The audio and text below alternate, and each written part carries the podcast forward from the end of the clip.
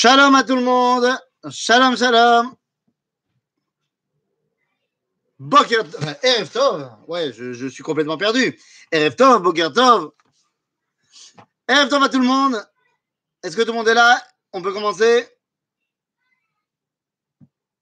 Oui, oui, non, non. Faites-moi juste un signe que vous êtes là. Et comme ça, on commence.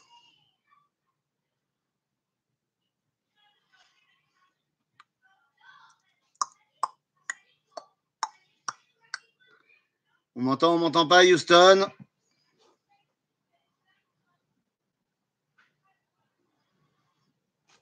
Houston, we've got a problem. Alors, mais Yaron, t'es là, mais t'es pas senior. Donc, d'abord, on m'entend? Oui, j'entends. Yovi. Yovi. Bon. Et ben alors, on y va? On y va? Mais sauf que moi, j'avais une question à poser au senior. Euh, voilà. Yovi. Donc, les amis, la question, c'est qu'est-ce que vous voulez? Est-ce que vous voulez la paracha ou est-ce que vous voulez euh, l'Akba Omer? Enfin, le Homer, l'Akba Omer, tout ça. C'est à vous de décider, mes amis. Première réponse. Le premier qui répond, c'est lui qui décide. Evelyne a dit paracha. Ça sera donc paracha. Yala. Yaron, tu peux donc dès maintenant. Voilà, bah, paracha, c'est réglé. Donc Yaron, tu peux donc dès maintenant te débrancher, te déconnecter, puisque je vais faire le même cours que j'ai donné ce matin. Donc, vu que tu as lu le cours ce matin, bah, tu n'es pas obligé de rester maintenant. Ou alors tu peux rester, hein, mais je redirai la même chose. Ça va pas Asiala. On est lancé dans notre parachat, parachat Shavua, parachat est mort. Parachat est mort. Alors, la parachat de est mort, eh bien, on pourrait se poser la question qu'est-ce qu'elle fait là? Comment ça, qu'est-ce qu'elle fait là? Eh bien, oui, si le but du livre de Vaïkra, c'est d'atteindre la dimension qui s'appelle Kedusha, eh bien, à ce moment-là, je tiens à dire qu'il n'y a pas besoin, puisque a priori, on est arrivé à l'état de Kedusha à la fin de la paracha précédente. À la fin la paracha précédente, on parlait de Kedoshim. La paracha de Kedoshim, c'était la liste des choses qu'il fallait faire pour atteindre l'Akdusha. Donc, a priori, bah, pourquoi est-ce qu'on a besoin de continuer? On aurait dû arrêter le livre de Vaïkra après Kedoshim. Et voilà que maintenant, on continue avec Emor et ensuite Béar Bechukotai. Lama. Qu'est-ce qui nous manquait pour pouvoir véritablement atteindre la Kedusha? Eh bien, on va dire comme ça. Jusqu'à Emor, eh bien, nous avions les, indications théoriques de comment on devient Kadosh. Et mort, Behar et Bechukotai sont les indications pratiques de comment on devient Kadosh.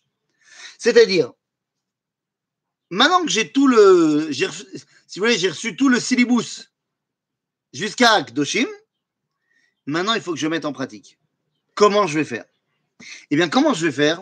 On va se rendre compte qu'il y a trois piliers, vous les connaissez très bien, trois piliers qui vont me permettre d'être kadosh. Je rappelle que être kadosh, ça veut dire tout simplement pouvoir bah, dialoguer quelque part avec un kadosh Baruch Nous a dit Dieu, kedoshim tiyu ki kadosh ani? C'est-à-dire que Dieu le seul à être kadosh, il nous demande à nous de le rejoindre. Donc le but de la Kdusha, c'est d'avoir cette rencontre entre la créature et le créateur.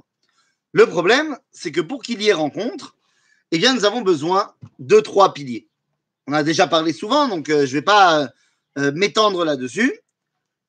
Le premier pilier, c'est l'identité de la rencontre. Ben oui, il faut qu'on. Alors, il y a Dieu et il faut qu'il y ait nous. C'est-à-dire qu'il faut qu'il y ait Anashim Gdoshim pour arriver à la Kedusha.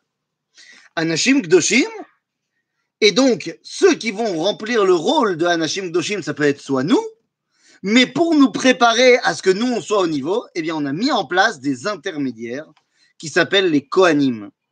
Et tout le début de la paracha de est mort, bah, nous parle des Kohanim, de toutes les lois relatives aux Kohanim. Mais ça ne suffit pas d'avoir des Anashim Gdoshim, il faut également avoir eh bien, un moment de rencontre. Et c'est pour ça qu'il y a la deuxième partie de la paracha, des Zmanim Kdoshim. Et donc la deuxième partie de la paracha, c'est toute la liste des fêtes. Mais ça ne suffit pas d'avoir Anashim Kdoshim Vezmanim Kdoshim, il nous faut également un Makom Kadosh, un endroit pour que le rendez-vous puisse se faire. Et ça, c'est ce qu'on verra dans la paracha de Behar, qui est la Kdusha de Eretz Israël. Ok? Donc, la paracha de Hémor, en fait, nous parle de deux sujets principaux, les Kohanim et les Moadim.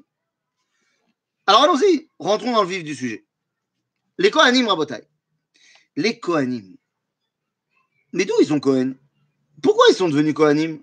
Qu'est-ce qui fait qu'aujourd'hui, qu'est-ce qui fait qu'aujourd'hui, dans ma synagogue, je fais monter un Kohen en numéro 1 à la Torah?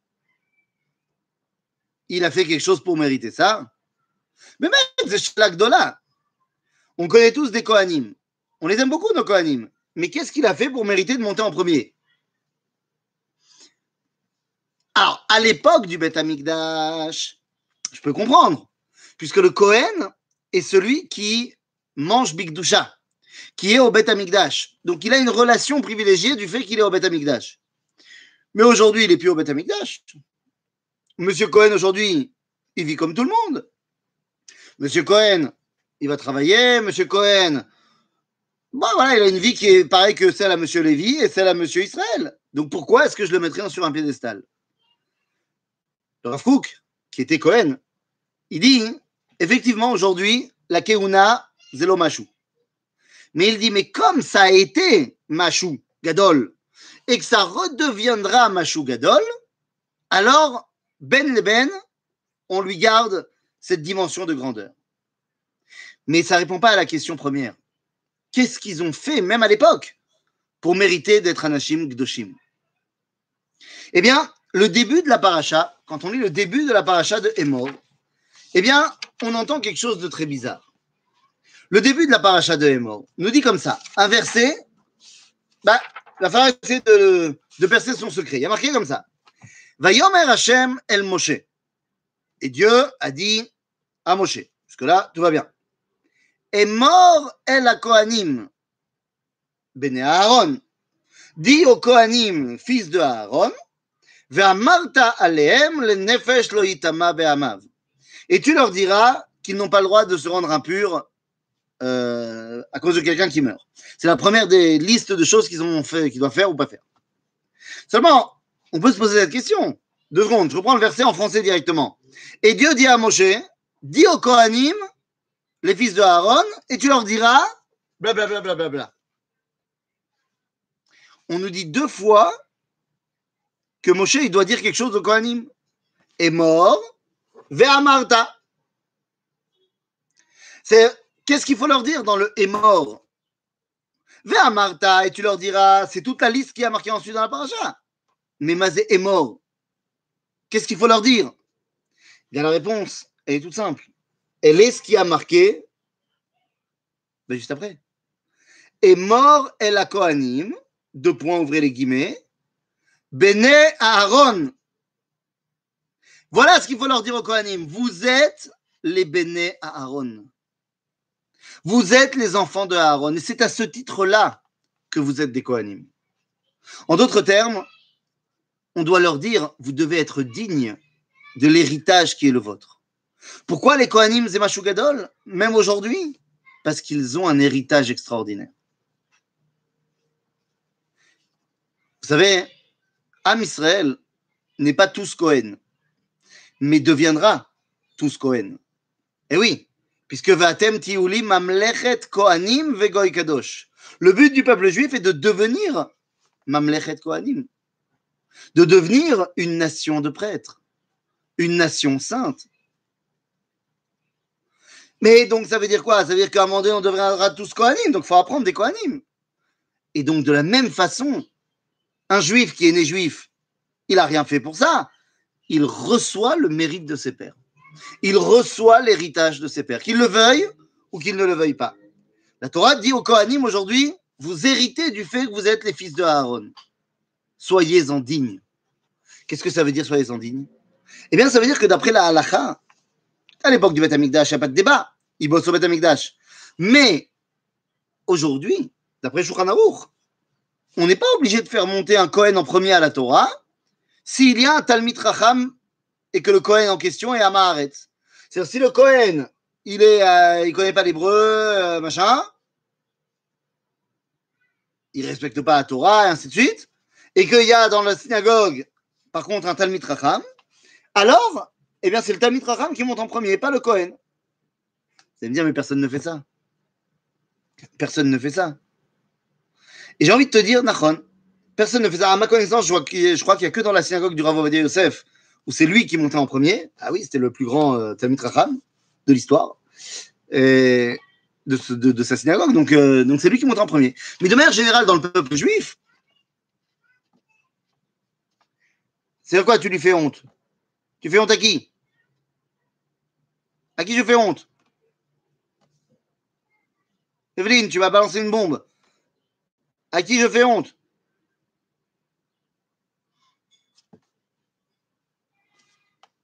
Evelyne aide-nous. T'as lâché un truc énorme. À qui on fait honte? Bon, on va voir qu'est-ce que tu vas nous dire. Je suis en, stand-by terrible. En tout cas, quoi qu'il en soit, avant que tu me dises de, qui il s'agit, pas, je, suis très perturbé. En tout cas, avant que tu me dises de qui il s'agit, qu'est-ce que ça veut dire? Ça veut dire que le Cohen, pourquoi Am Israël a continué K? Ah oui, non, mais là, Evelyne, si tu parles une langue que je ne comprends pas, ça va être compliqué. Tu lui fais honte, K. Ah, Jacques. Non, mais c'est bon. On a le droit de poser des questions aux EBCDR. Les EBCDR de poser des questions. Mais il faut juste que je comprenne les questions. Parce que si je ne comprends pas les questions, c'est dur. Bekitsour, le Cohen, la majorité du peuple juif, 99% des communautés, continue à faire monter M. Cohen en premier. Pourquoi? Bénigoud la halakha. Pourquoi? Eh bien, tout simplement parce que on veut garder au Cohen sa grandeur d'antan, à savoir d'être le fils de. Ah, ne pas monter. Ah, tu dis, si on ne fait pas monter le Cohen en premier, tu lui fais honte. Bah, ça dépend. Tu lui fais honte si dans cette communauté on a l'habitude de faire monter le Cohen en premier et que là tout d'un coup tu le fais pas. Mais si c'est une communauté où il est clair dès le départ que monte le Talmid Racham ou le Cohen s'il est Talmid Racham, bah, à ce moment-là, si tu le sais et que tu viens quand même prier dans cette communauté-là, bah, c'est que tu acceptes les règles de cette communauté. Donc il ne s'agit pas de, tout chambouler euh, sur le moment. Mais ce que je veux dire, c'est que le peuple juif, de manière générale, a décidé de garder au Kohanim cette grandeur qui ne dépend pas finalement d'eux, mais qui dépend de leurs ancêtres. Et mort et la Kohanim, dis-leur qu'ils sont les fils de Aaron et que c'est un héritage qu'il faut en être digne. C'est quoi donc cet héritage? Eh bien, faire le lien avec la Kedusha. Le Cohen, pour ce faire, eh bien, il y a plein de lois. Il a plein de lois qui ont toutes le même objectif.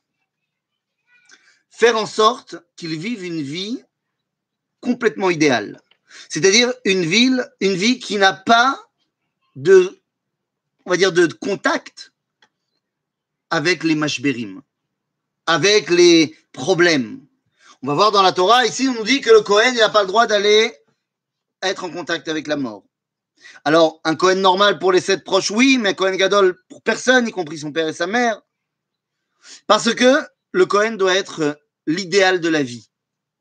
De la même façon, eh bien, on va lui, on va, on va l'exenter de travailler. Ah oui, c'est difficile, même si c'est pas interdit. Le Cohen a le droit, tout à fait, d'aller bosser. Là, il prendra deux semaines de vacances sur son travail pendant les deux semaines où il va au Beth Amikdash bosser, mais parce que c'est que deux semaines par an en fait que le Cohen va bosser au Beth Amikdash, tout le reste du temps, il peut bosser. Mais on lui dit, t'es pas obligé. De toute façon, au niveau Parnassa, t'es Messoudar, puisqu'on va te donner Trouma Touma Asrot.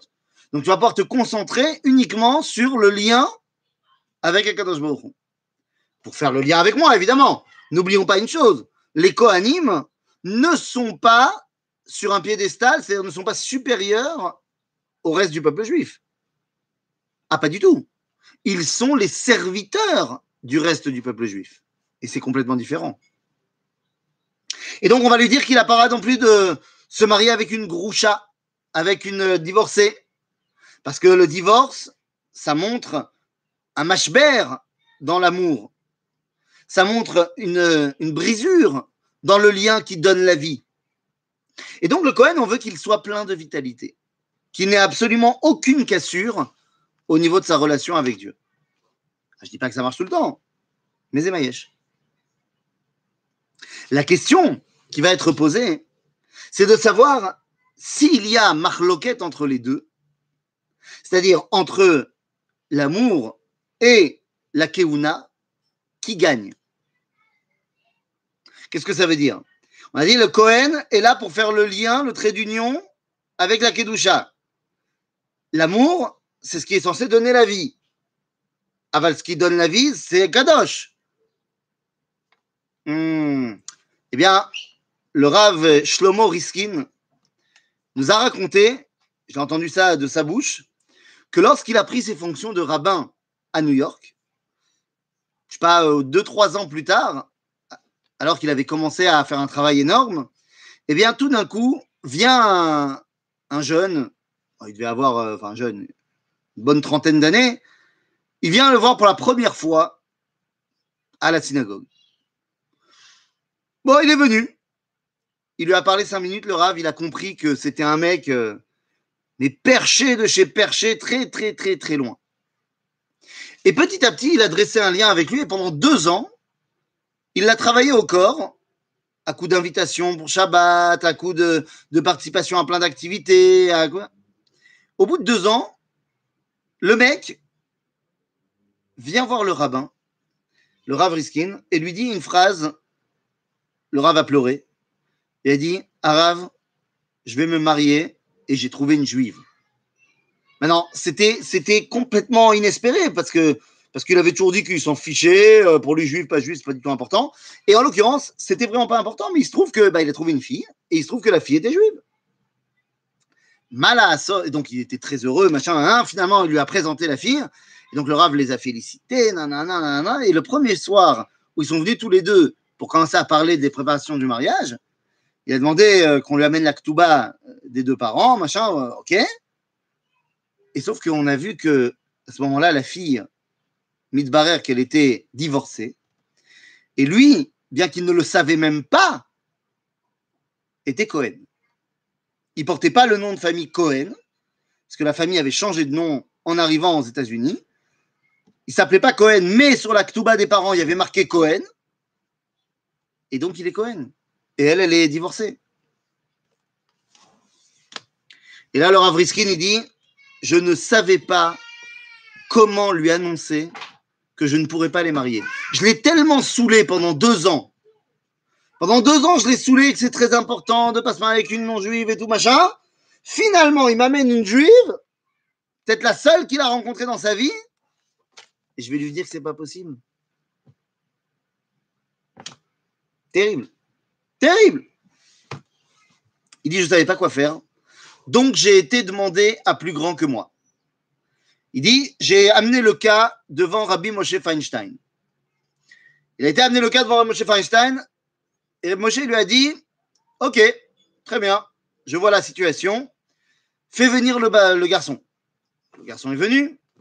Il dit, est-ce que tes parents sont encore en vie? Il dit, ma mère est encore en vie, effectivement. Il dit, très bien.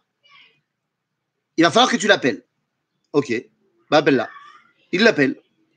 Il dit, tu lui demandes où est-ce qu'elle a fait ses études? Le mec, il comprend pas. Il dit, ok, bon, il demande. Et la, la, maman en question répond euh, qu'elle a fait ses études euh, dans l'université de New York. Ok. Quelles années? Non, en plein milieu des années 70. Ok.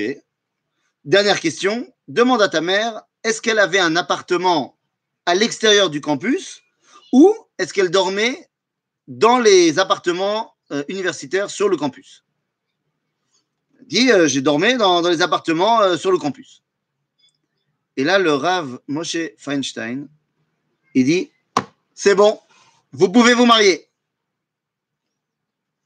Ma- Et il va expliquer au Rav Riskin que, années 70, New York, une femme célibataire non religieuse et complètement assimilée au niveau de son judaïsme, qui vit sur le campus, Chazaka, Chazaka au carré, qu'elle a eu des relations avec euh, beaucoup de gens. C'est comme ça dans les années 70 des États-Unis. Donc, eh bien, le fait est que lorsqu'elle va s'unir à son mari plus tard, Monsieur Cohen, eh bien, en fait, il se trouve que il n'aurait pas eu le droit de se marier avec cette dame-là. Ils se sont mariés quand même, mais ça veut dire que les enfants sont halalim, c'est-à-dire ne sont plus Cohen. Et donc, eh bien, il a dit, bah, puisqu'il n'est pas Cohen, il peut se marier avec sa copine. Sheye Mazal Tov Adead. Non, au-delà de, l'énormité de la responsabilité à de Moshe Feinstein sur une présomption de ce qui se passait dans les années 70, ça faut être un grand décisionnaire de la halakha pour prendre ce genre de décision. Ça veut dire quoi? Ça veut dire que donner la possibilité de donner la vie, ça passe avant la keuna. Nachon. Sha'alou et Hashe'ela. Azot, le Reb Moshe. Il a dit Nachon bizman she'en bet amigdash kayam. C'est-à-dire, à l'époque où il n'y a pas de bet amigdash, donner la vie, c'est plus important. À l'époque où il y a bet amigdash, le Kohen, il fait le trait d'union avec la vie. Donc, on n'aurait pas fait ça à l'époque du bet amigdash. Tout ça pour dire que le Kohen, son rôle, c'est d'être le fils de Aaron, qui, je rappelle, enfin, je le rappelle, je ne l'ai pas dit, qui était Oev Shalom, Rodef Shalom, Oev et Abriot, Umkarvan la Torah. C'est-à-dire qu'il avait cette capacité d'être proche de tout le monde. Parce qu'il doit faire le lien avec tout le monde. Et ça, c'est une autre notion qu'on a dans notre paracha sur M. Cohen. La notion de proximité. Vous savez, aujourd'hui, bah, M. Cohen n'a pas remonté à la Torah en premier. Il fait pas grand-chose de Cohen. Birkat Kohanim de temps en temps, vite fait. On va dire qu'aujourd'hui, de manière générale, les rabbinim ont pris le rôle d'enseignement de Torah qu'avaient les Kohanim à l'époque. Donc on va dire que le Rav aujourd'hui, eh bien, il a ce rôle de rattacher à la Kdusha, c'est-à-dire à la Torah, le peuple juif. Et il y a une loi qui est très similaire entre Kohanim à l'époque et rabbins aujourd'hui. Enfin, c'est pas vraiment une loi. Enfin, c'est une loi pour le Kohen, mais pas pour les rabbins. Je l'explique. La Torah me dit, on va repasser sur les habits du Kohen. Il a fait mal. Et quand on me parle de ses habits, eh bien, on me dit une chose très importante, qu'il n'a pas le droit de garder ses habits de Keuna à l'extérieur du Beth Amikdash. L'amalo. Il n'a pas le droit de se balader à l'extérieur du Beth Amikdash avec ses habits de Cohen, surtout pas le Cohen Gadol avec ses habits de Cohen Gadol. Pourquoi Nous dit Rabbi Chaim de Vologine, pour pas se la péter et pour pas commencer à sentir qu'il est au-delà de tout le monde. Ses habits sont les habits du service. Ils se passent au Beth Amikdash. C'est vrai qu'ils ont pour rôle d'en jeter.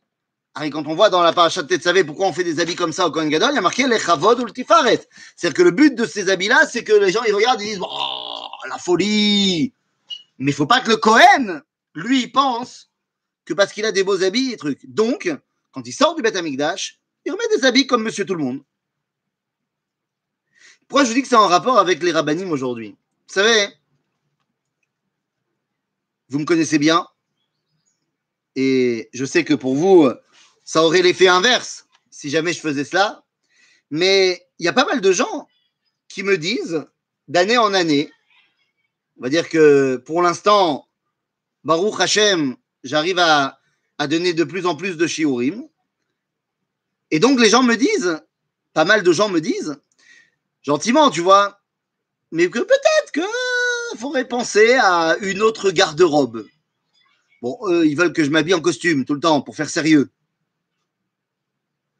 Pas si, si Monique nous écoute, mais je sais pas comment elle me recevrait si je me baladais tout le temps en costume. Je sais pas comment moi-même je me recevrais. Et en fait, eh bien, ça me fait penser à une Gemara qui est marquée dans le traité de Shabbat. On nous dit la chose suivante.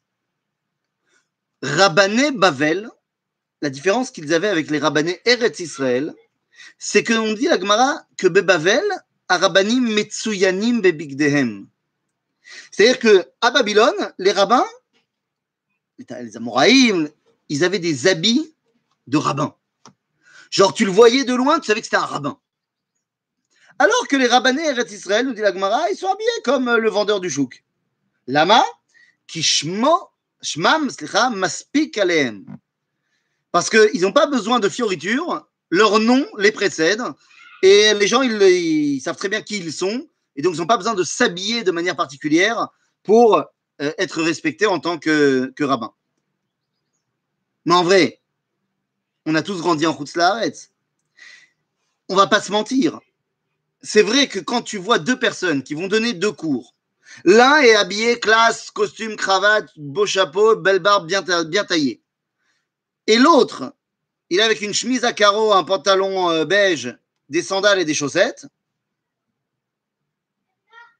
Avant même qu'ils aient commencé à parler, je peux t'assurer que le mec à sandales, il va dire des trucs de ouf comparé au mec euh, en costume.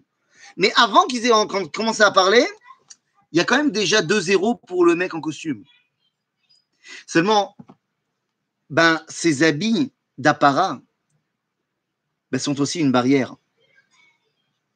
Sont aussi une barrière. Je me rappelle que quand j'ai fait la formation, euh, la formation de, de rabbin Chaliar, finalement, on n'est pas parti en shlichut, en route la arrête pour plein de raisons, et c'est pas plus mal. Mais quand on a fait la shlichut, la, la formation slicha, alors ils nous ont expliqué que l'un des grands problèmes du rabbin, quand il serait en, en et avec toute la meilleure volonté du monde, Zemayesh, c'est qu'il est tout seul. C'est-à-dire, il n'y a personne qui, qui sera vraiment son copain. Il n'aura pas vraiment d'amis, le rabbin. Pourquoi? Parce qu'il est le rabbin. Il y aura des gens avec qui il s'entraînera très bien et tout ça, mais ce ne sera pas son pote. Parce que les gens mettent une barrière avec monsieur le rabbin. Alors que Be'eretz Israël, Arav, ou Rav Imkulam. Le Rav, le rabbin, il peut avoir plein de potes qui ne sont pas rabbins parce que c'est dans la vie. C'est une Kdusha qui est à l'intérieur de la vie elle-même. Le Rav Ashkenazi Manitou disait tout le temps la pire chose qui puisse arriver à un rabbin, c'est qu'il se prenne pour un rabbin. Genre, ne crois pas que c'est toi qui es. Rien du tout. Tu n'es là que pour faire le trait d'union. C'était vrai pour les Kohanim, c'est vrai pour le rabbin plus tard. Le rôle des Anashim Gdoshim, c'est de permettre à tout le peuple juif de devenir Anashim Gdoshim. Ben, une fois qu'on a dit cela, on est bon. On a le premier pilier mis en place, il faut arriver au deuxième. Et le deuxième, c'est quoi? Eh bien, on a dit ce sont Zmanim Kdoshim, des temps de rencontre. Et ça, c'est le chapitre Kaf Gimel qui est en fait toute la liste des Moadim, toute la liste des fêtes en commençant par Pessah, évidemment, jusqu'à Yom Kippourim, euh, jusqu'à euh, euh jusqu'à après Sukkot. La liste de toutes les fêtes qui sont des Oraïta, des fêtes de la Torah. Fémod, Kol Bessader. Alors quel est le problème? C'est qu'on les connaît, toutes ces fêtes. Tout va bien. Seulement, ces fêtes d'abord, nous explique une chose. La première d'entre elles, c'est Shabbat. Shabbat, et ensuite on va dans le Yom Tov, donc de Pessah jusqu'à Shmini Atzeret. A priori, ça s'arrête là. Seulement quand on arrive à la fin des versets de la liste des fêtes, quand on arrive à la fin des versets de la liste des fêtes, Rabotaille, eh bien, on se rend compte d'un verset qui conclut, mais qui est bizarre dans son langage. C'est quoi la fin des versets des fêtes? Eh bien, regardez, je vous lis le verset. Donc, on est à le dernier verset du chapitre Kaf Gimel. Nous dit la chose suivante. Vayedaber Moshe et Moade Hashem el Bene Israël. Et Moshe a énoncé, parlé des fêtes de Dieu au Bene Israël. Nos sages vont voir dans ce verset ben, un verset incroyable qui dirait la chose suivante. À ce moment-là, Moshe a reçu la force d'Akadosh et l'a transmise au peuple juif de dire qu'on peut être générateur de nouvelles fêtes après la Torah. Ce qu'on va appeler Moadim des Rabbanan. Et oui, on a les Moadim de Oraita, Pesach, Shavuot, Rosh Hashanah, Yom Kippourim, Sukkot. Il y a cinq Moadim de Oraita. Shmini Atzeret, sixième, si jamais tu comptes Shmini Atzeret euh, séparément de. Mais Moshe vient nous dire que nous avons la possibilité de créer des Moadim des Rabbanan. Ah bon? C'est pas mal. Qu'est-ce qu'on pourrait faire comme Moadim des Rabbanan Eh bien, regardez, juste après ce verset-là, donc commence le chapitre Kaf, Dalet, dans lequel, bah, qu'est-ce qu'on nous dit? Tout d'un coup, on nous parle de trucs qui, a priori, n'ont rien à voir. On nous parle d'abord quelques versets comme ça, euh, pour être exact, euh, on nous parle euh, cinq versets. Non, quatre versets, c'est quatre versets. On nous parle de l'allumage de la menorah. Quel rapport Ensuite, on nous parle encore une fois de combien je, compte. Et là, on nous parle après de cinq versets on nous parle de comment on fait le pain du Beth Amikdash, lechem sur la table des pains. On vient de nous faire la liste de toutes les fêtes, et après, on nous donne un verset de conclusion qui dit Moshe a donné la possibilité au peuple juif de créer des fêtes plus tard, et la Torah me parle de l'allumage de la menorah et de l'eshulcham lechem apanim. De là, nos sages vont nous expliquer qu'il y a un remède évident d'une fête qui viendra après, qui sera centralisée autour de la menorah, et une fête qui sera centralisée autour, centralisée autour de, des festins et du shefa, de l'abondance, autour du pain. Nous, vous avez compris qu'on parle ici de Hanouka et de Purim. Pas shoot. Hanouka et Purim. Seulement, la paracha ne s'arrête pas là. La paracha termine en nous racontant une histoire.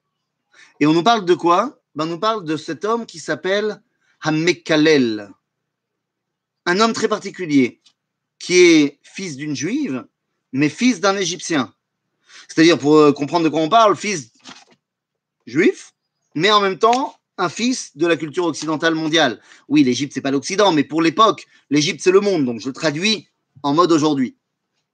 Donc, il est complètement méboulbal dans son identité. Est-ce qu'il est juif ou est-ce qu'il est européen? On ne sait pas. Veu Mekalel, il a un problème avec les rabbins, en l'occurrence Moshe, parce que Moshe a tué son père. Parce que le père de cet homme-là, cet Égyptien en question, c'était l'Égyptien que Moshe a tué. Il a un problème avec l'autorité rabbinique. Et donc, puisque les rabbins sont ceux qui représentent la parole de Dieu, eh bien, on met Kalel et Akadosh Baruch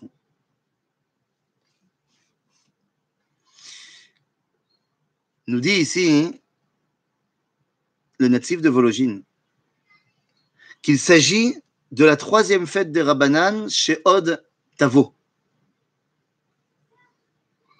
Il reprend les paroles du Sfatemet. C'est incroyable de voir des chassidim et des mitnagdim parler pareil.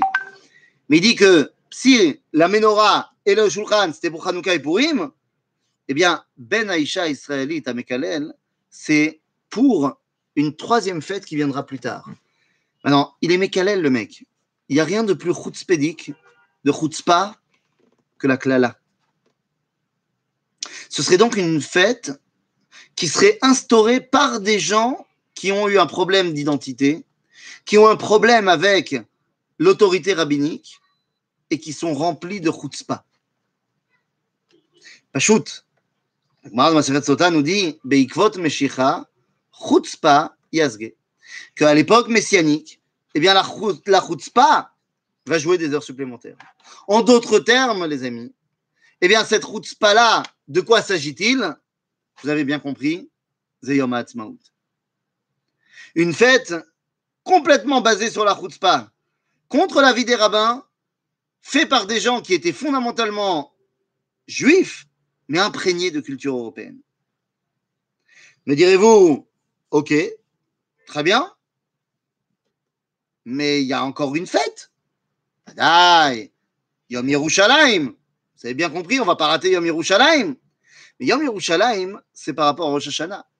Puisque Rosh Hashanah, c'est Yom Amlachat Melachim, Amlachat Hashem, et sa correspondance des Rabbanan, eh bien, c'est lorsqu'on revient Be'ir Amlachat Hashem, Be'ir Amelucha. Eh oui, Yom Ha'atzmaut fait référence à Pesach, l'indépendance, l'indépendance. Shavuot, bah Shavuot, nous, Matem Shavuot, le don de la Torah écrite, fait référence à Purim. On a ah, bon, il n'en reste plus qu'un, euh, il n'en reste plus beaucoup.